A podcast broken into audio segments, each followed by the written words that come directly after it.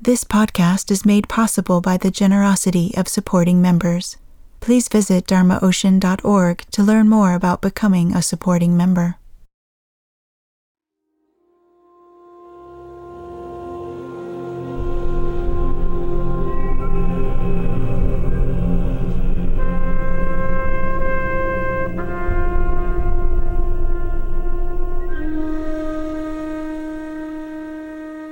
You are listening to the Dharma Ocean podcast. In this talk, Reggie speaks to a group of longtime practitioners about the elemental energies of the cosmos that we encounter on the journey of somatic meditation.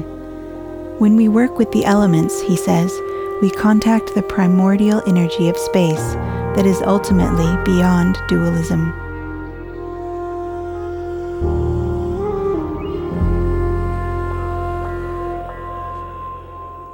This talk was given at the 2009 Advanced Meditating with the Body retreat, held at the Blazing Mountain Retreat Center in Crestone, Colorado. Now, you could say, where do the elements actually come from? That's a very interesting point. You doing okay with this? Because I'm laying some conceptual ground here. You probably thought we are going to come in and do body work, and here I'm talking, but don't worry. We'll get to the body work. Space is eternal in the sense that it has no beginning and it has no end. Whether we're talking about the fundamental space of our own nature or the space that's outside. But that space has within it,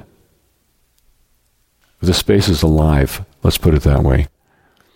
And the livingness of the space gives birth to various kinds of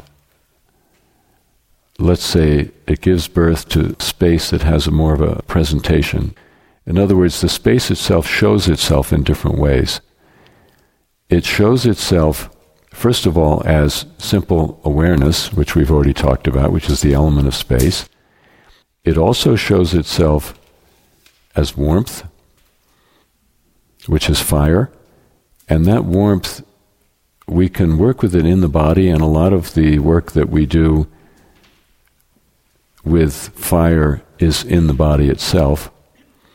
And the way I teach the earth practice now, the earth descent, and the earth breathing, is connecting initially with space and then connecting with the warmth of space, which is the fire element. So we can do that strictly within the body, and then we can also work with the element of fire outside, you know, that warmth of space. And so we have an earth shrine up here to the you know southeast of the building, and then we have a fire shrine there that we've been using.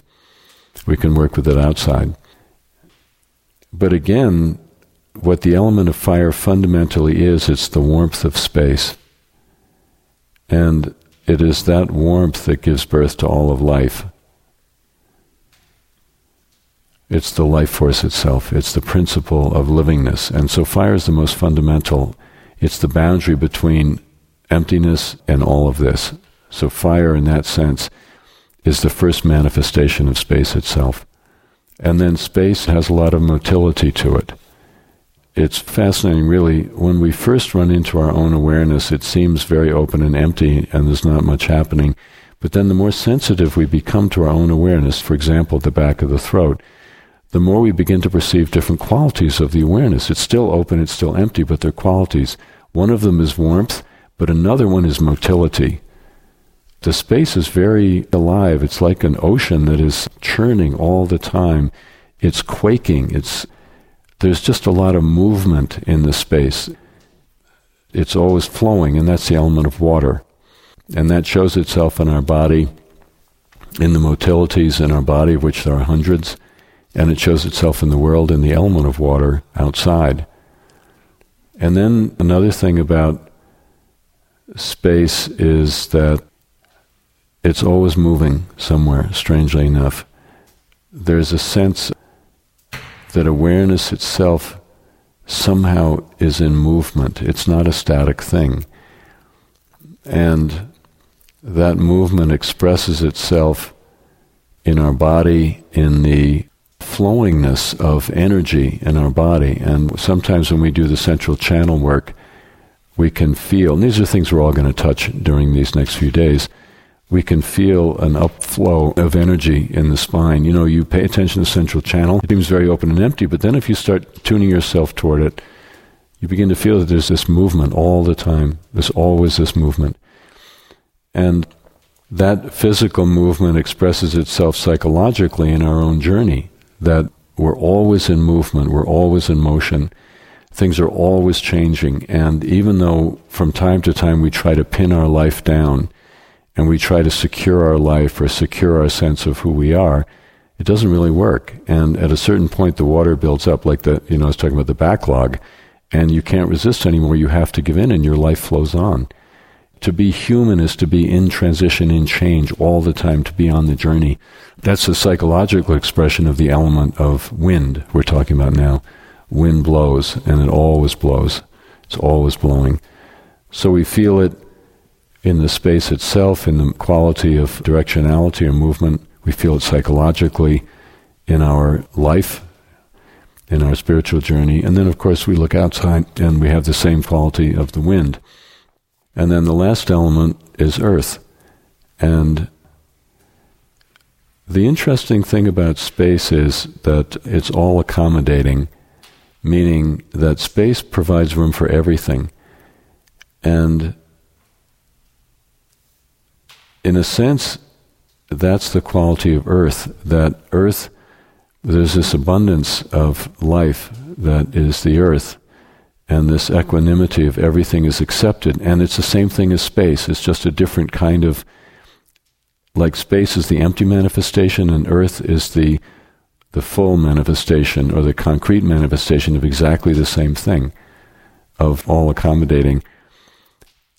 To be all accommodating is to be totally grounded and totally with this world that we live in. People who have that quality of being able to be with whatever's going on, to be with their checkbook, to be with the fact that the oil needs changing, to be with the practical situations we meet in life. You know, they're not up going somewhere, they're not thinking about anything, they're not trying to resist what is. They're just simply holding what is. It's incredibly grounded. That's the principle of earth.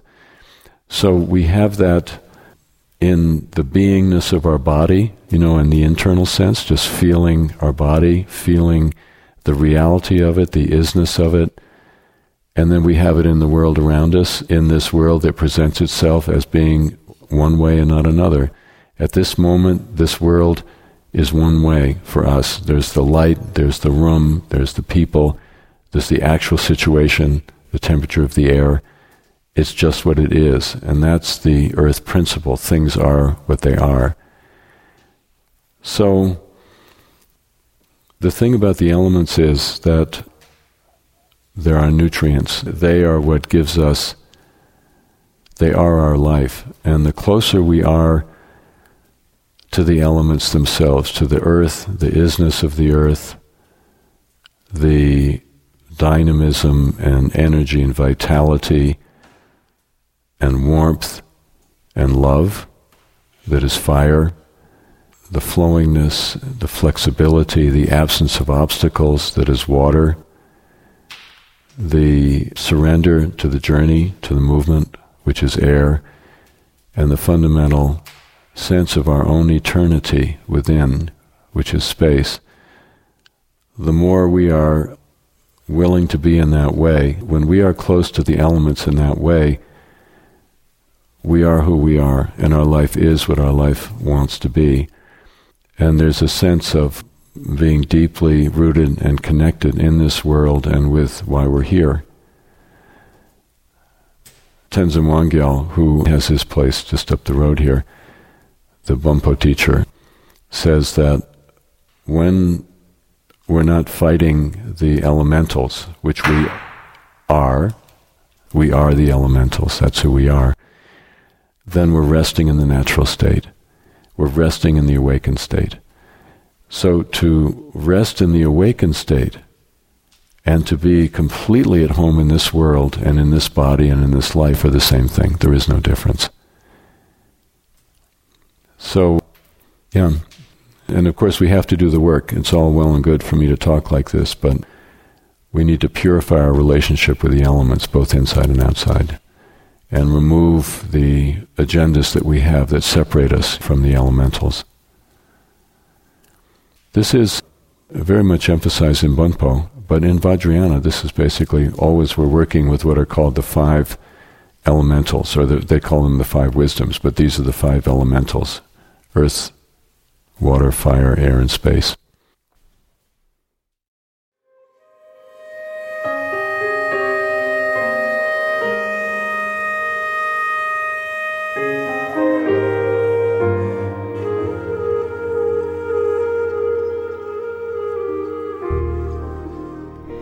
Download more of Reggie's teachings, find out about upcoming retreats, and to explore a variety of audio listening guides to assist you on your spiritual journey, please visit dharmaocean.org.